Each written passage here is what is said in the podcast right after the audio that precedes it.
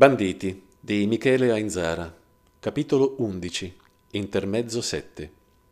Ce ne fossero come me? Stronzo, perché non hai mollato tutto e non gli sei andato contro tu, eh? Che se al posto mio c'era sul serio un vecchio rincretinito, a quella là le facevano la festa completa. Ce ne fossero come me. E per fare che cosa?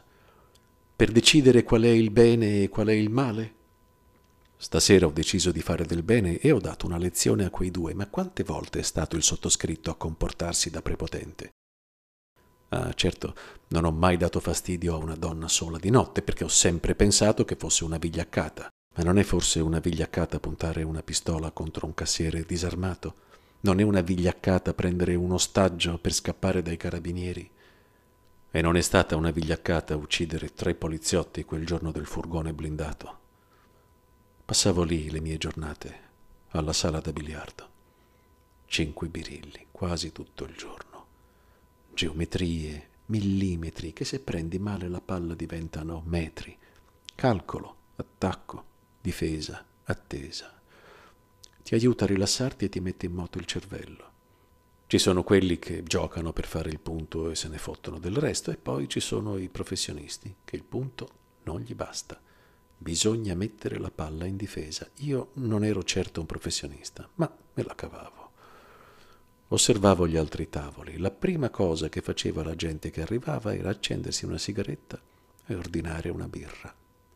Sbagliato. Il biliardo ha bisogno di concentrazione, di silenzio, mente sgombra e lucida. Dopo la prima birra la mano non è più la stessa. Esagero, lo so, perché magari uno alla sala da biliardo ci va per fare quattro tiri e per divertirsi. Io però parlo di quelli che al tavolo pareva ci fossero nati, che si atteggiavano con la stecca tenuta in una certa maniera, che ingessavano la punta con cerimonia, che prendevano la mira per mezz'ora e parlavano di sponde, di bricola, di traversino, di steola e di angoli erzegovinati come se li avessero inventati loro, per poi giocare alla cazzo di cane. Quelli non li ho mai sopportati, quelli che parlano troppo. Per questo i ragazzi mi saltarono subito all'occhio. Pietro, figurarsi. Arrivava, sceglieva nella rastrelliera la stecca buona fra il mucchio di quelle ciofeche rotte e lo faceva con cura. Poi sistemava con cura bili e birilli e passava tutta la giornata a provare un colpo solo. Tutta la giornata a provare sempre quello, solo quello. Ogni volta era leggermente diverso, certo, ma l'angolo, la velocità, i ritorni, gli effetti dovevano avere un loro senso. Scientifico. Franco e Antonio venivano insieme, erano già amici da prima. Giocavano a due. Franco abbastanza male, per dir la verità, mentre Antonio eh, ci sapeva fare. A differenza degli altri aveva il portamento del giocatore, mai una parola di troppo, serio, professionale, signorile.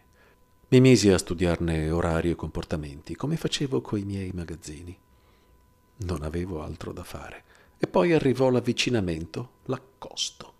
Un commento, una risata, la prima partita insieme, i primi appuntamenti per ritrovarci lì a una certa ora, la pizza e tutto il resto.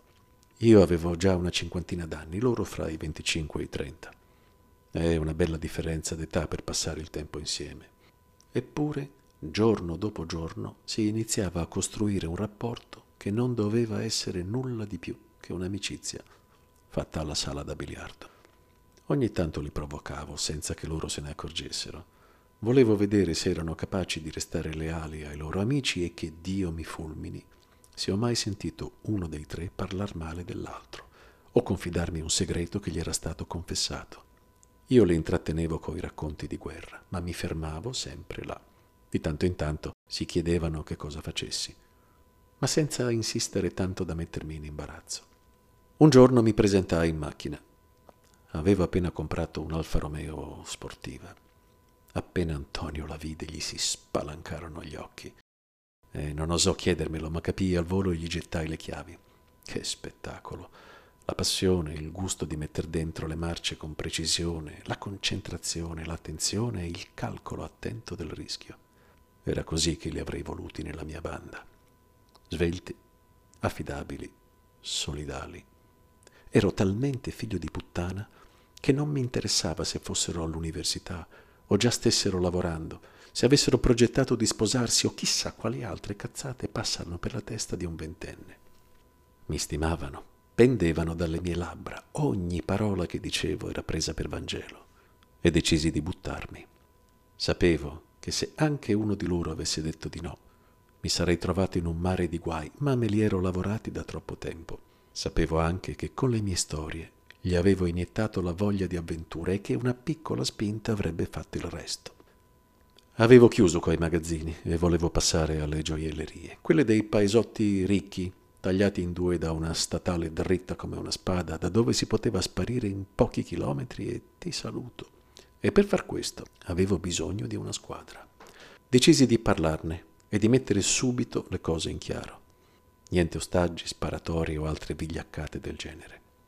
E così avevo più possibilità di tirarli dalla mia parte. Ah, che presa per il culo. Sapevo cosa vuol dire avere le spalle al muro e piuttosto che finire dentro avrei fatto qualunque cosa, ostaggi compresi, o anche peggio. Faceva parte del mio carattere di merda, di quel lato odioso e approfittatore per cui sono andato a cercarli dopo vent'anni per chiedere loro di aiutarmi in un'avventura che non ha nessuna probabilità di riuscita. Però, come mi hanno detto di sì oggi, mi dissero di sì anche quella volta, quasi in coro, senza difficoltà. Il momento era quello che era, di armi ne giravano tante e o per politica o per necessità trovarsi con una pistola in mano non era impossibile. Qualcuno lo faceva per farsi notare, altri perché lo vedevano nei film. Pietro era già stato avvicinato all'università da un gruppuscolo, ma era uno troppo per gli affari suoi per mettersi in mezzo alla politica. Le mani, però, gli bruciavano lo stesso. Cominciammo e fu un successo dopo l'altro. Nessuno si montò mai la testa. Eh, li avevo cresciuti bene i miei marmocchi. Al primo sgarro, bacchettata. La cosa più difficile da tenere sotto controllo erano, naturalmente, le donne. Giovani con un bel mucchietto di grano in tasca sono sempre difficili da controllare. Loro ancora non lo sapevano perché erano abituati a mettere le cose a posto in una certa maniera, ma in quel settore le regole cambiano, ossia non ci sono.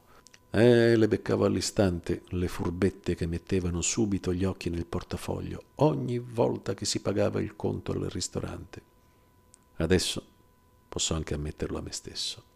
Ero geloso. Non volevo che nessun altro si intromettesse nel nostro giro che io avevo voluto, io avevo creato e che io comandavo. E non volevo mandare tutto a carte 48 per una cretinetti che c'ha voglia di giocare alle signore. È comprensibile se si pensa che la posta in gioco era alta e che c'erano in ballo diversi anni di galera. Io in Casanza non c'ero mai stato, ma al solo pensiero di essere rinchiuso da qualche parte, di dover obbedire a qualche stronzo di secondino solo perché non gli potevo mettere le mani addosso se non mi sparavano, vedevo già una montagna di morti intorno a me. Questo era il problema. Il mio istinto, in fondo, da qualche parte, mi diceva che qualcuno, prima o poi, doveva lasciarci le penne. E così fu. Tutto pianificato, come di consueto, solo che non si trattava più della solita gioielleria di provincia con le porte aperte che ci avrebbe portato via sì e no cinque minuti. Eh no, Pietro quella volta se n'era venuto con la notizia di un furgone portavalori che periodicamente caricava gli incassi di un supermercato, uno di quelli nuovi, grandi. Ci mettemmo il nostro tempo, sopralluoghi, orari, percorsi, come al solito. Nessuno di noi ci si era mai cimentato, ma ci dicevamo non doveva essere niente di più difficile di una gioielleria solo su quattro ruote. Tre guardie, due davanti e uno nel blindato, pistole e nulla più. Alle otto e mezza, dopo l'orario di chiusura, attendemmo che il carico fosse finito e li seguimmo per poche centinaia di metri. Quindi li costringemmo a entrare a sportellate nel distributore già chiuso vicino al supermarket e saltammo giù. Il carro era ben attrezzato, ma bisognava vedere le facce di quei due nell'abitacolo, quando Franco si presentò davanti a loro con la bocca del bazooka puntato contro il parabrezza. A quello nessuno aveva ancora pensato. Non faccio per dire, ma credo che se non il primo, fui fra i primi ad andarci pesante. Fu un picnic. Aprirono e senza fiatare il cassiere ci passò uno a uno i sacchi che Antonio stivava nel cofano della beta. Li ammanettammo al paraurti del furgone. Pronti per partire, eccoti la volante. Stavolta bisognava fotografare la nostra, di faccia. Acceso il lampeggiatore, la Giulia piantò una frenata sull'asfalto e in un baleno fu dentro l'area del distributore. Si fermò di lato, i tre agenti scesero, si fecero scudo con l'auto intimandoci la resa immediata. Era la prima volta in vita mia che mi capitava di trovarmi di fronte alla pula, fottuto da una volante di merda che passa per caso. Al diavolo tutti gli appostamenti, i pedinamenti, il piano a tavolino e tutte le altre menate che mi erano passate per la testa. Una volante di merda della stradale passa di là per caso e me lo mette nel culo? No, non credo.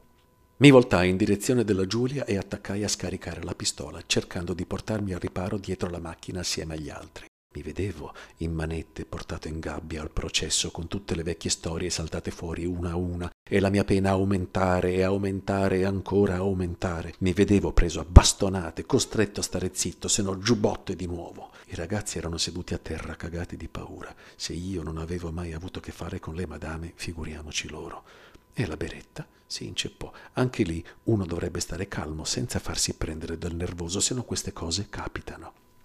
Mi guardai intorno e li vidi incapaci di reagire e di pensare.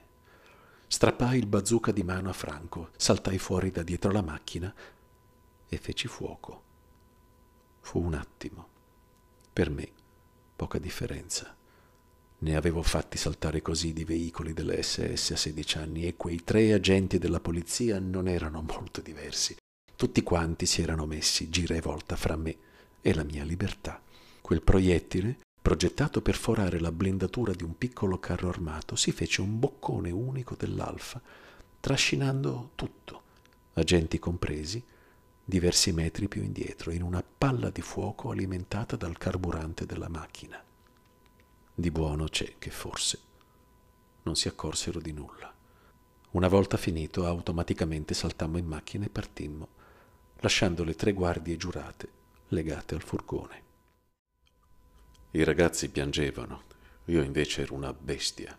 Continuavo a urlare che erano affarazzi loro se erano passati per di là mentre facevamo il colpo, che io avevo progettato tutto per non fare danni e che potevano fare a meno di mischiarsi. Le solite scuse che mi invento io per dare la colpa agli altri, per non prendermi responsabilità. Ma avevo capito anch'io che avevo esagerato. Oh, sulla carta tutto facile non si sarebbe sparato un colpo. Poi videro i corpi per terra, il sangue, il rottame della macchina incendiata e, e non resistettero. Per questo ci separammo per sempre, anche se da quel momento in poi eravamo uniti per sempre. Quando i giornali parlarono di strage mi girarono i coglioni. Solo dopo seppi che strage è quando ne muoiono almeno tre non occorre farne fuori venti, bastano tre. Dietro a questi tre c'erano le famiglie, i bambini, le mogli, le sorelle, le madri. Avevo fatto una strage e avevo rovinato un sacco di gente che, che non c'entrava. I primi mesi furono insopportabili. Avevo già ucciso in guerra, ma quelli erano sagome lontane, senza faccia, senza famiglia, gente di cui non avevo mai sentito parlare né prima né dopo e poi erano nemici. Qui invece ogni giorno facevo i conti con la radio, la televisione, i giornali, le indagini, il processo. Ormai conoscevo tutto di quei tre. Era come se fossero miei parenti. Sapevo che faccia avevano, quanti figli, da quanto erano sposati, da dove venivano. Me li sognavo perfino. Poi mi svegliavo e cercavo di illudermi di aver fatto un lungo incubo. Ma quando andavo in cucina a prendere un bicchiere d'acqua, vedevo i giornali sul tavolo. Allora mi sedevo là, al freddo, mezzo nudo e fissavo i titoli per il resto della notte. Facevano vedere sempre la stessa foto. La Giulia carbonizzata, con soltanto la ruota del telefono bianca e blu e il 113, ancora leggibile. Diventò un simbolo per la gente dell'epoca. Pietro fu beccato per via del cannone era stato il tramite fra noi e il fornitore. E un'arma come quella non si trova dal panettiere e la polizia risalì facilmente al venditore, il quale, per evitare di finire in guai ancora peggiori, spifferò tutto. Tutto partì dall'analisi del proiettile che nei nostri piani non doveva essere sparato. E non lo invidio Pietro, neanche per niente. Solo lui sa quello che ha passato là dentro. E forse a questo punto ha accettato per dare una svolta. Ma gli manca meno di un anno. Se ci penso, la testa si mette a girare come se fosse capitato a me. Vent'anni dentro. È entrato a trenta ed esce a cinquanta suonati uno dei pochi al mondo che se li è fatti tutti. Oh, una volta ne ho conosciuto uno che se ne è fatti 28. Aveva collaborato coi nazisti. Oh, la gente lo sapeva, lo sapevano tutti, ma era meglio stargli lontano, era un Cristo d'uomo. Ne aveva 37 ed è uscito a 65. Un commerciante di bestiame. Lo beccarono come un pollo, è una questione di momenti. Era lì, che contrattava e bestemmiava come al solito. Dieci anni dopo forse non ci pensava neanche più. Invece, sul più bello, ecco arrivare una camionetta dei carabinieri. I militari lo acchiappano in un attimo e lo trascinano via. Chi ha assistito alla scena l'ha raccontata la sua faccia, cambiare da un momento all'altro. Dapprima era rimasto stupito da tutte quelle divise intorno a lui. Poi, mentre lo portavano, iniziò a dare di matto, a buttarsi per terra, piangere, dimenarsi come un tarantolato. L'aveva capito che quello era l'inizio della fine. Solo uno che era vissuto in una caverna i dieci anni passati non aveva sentito parlare di Norimberga. Sentiva che per l'ultima volta, per tanto, tanto tempo, avrebbe calpestato la terra, avrebbe respirato dell'aria libera, si sarebbe guardato intorno senza vedere mura a 360 gradi. Io lo conoscevo, ne avevo sentito parlare parecchio durante le mie esperienze in guerra, e quando lo venni a sapere, eh, fui contento. Era a causa sua e di quelli come lui se molti dei miei amici erano stati messi nel sacco e digeriti dai nazisti. Se lo meritava. Era ancora il periodo in cui mi sentivo in grado di dare giudizi. Ma l'ho incontrato qualche volta dopo che è uscito. Lui non sapeva chi fossi e bisognava stare a sentirlo per capire a che punto il cervello ti va in pappa dopo 28 anni di gabbio. Antonio invece non lo capisco dirigente di lusso con tanto di famiglia. Ma che cosa si è messo in testa? Rischia tutto per buttarsi in un'avventura che se non va male non gli porta niente in tasca e che se va male invece lo mette nei guai per sempre. Forse sto sottovalutando roba come l'amicizia, la solidarietà. E forse i miei amici valgono più di quanto pensassi, valgono anche più di me. Chi non ha niente da perdere è franco e lì, con le sue galline, fra qualche mese crepa per conto suo. È l'unico che mi ha deluso. Ah, questo sì che si chiama essere stronzi. Ma che cosa dovevano dimostrarmi? Per quale motivo avrebbero dovuto deludere o accontentare me? Non sono mica miei, non è roba che mi appartiene per diritto divino. Eppure è così che li sento. Miei, i miei ragazzi gli ho insegnato tutto io. Li ho incrociati nel momento più importante della loro esistenza, nel momento in cui si sceglie da che parte andare e li ho trascinati senza condizioni nel peggio del peggio. Eh, ma eravamo liberi, liberi di fare quello che volevamo, di prendere quello che ci pareva, di andare dove ci piaceva di più, senza chiedere niente a nessuno.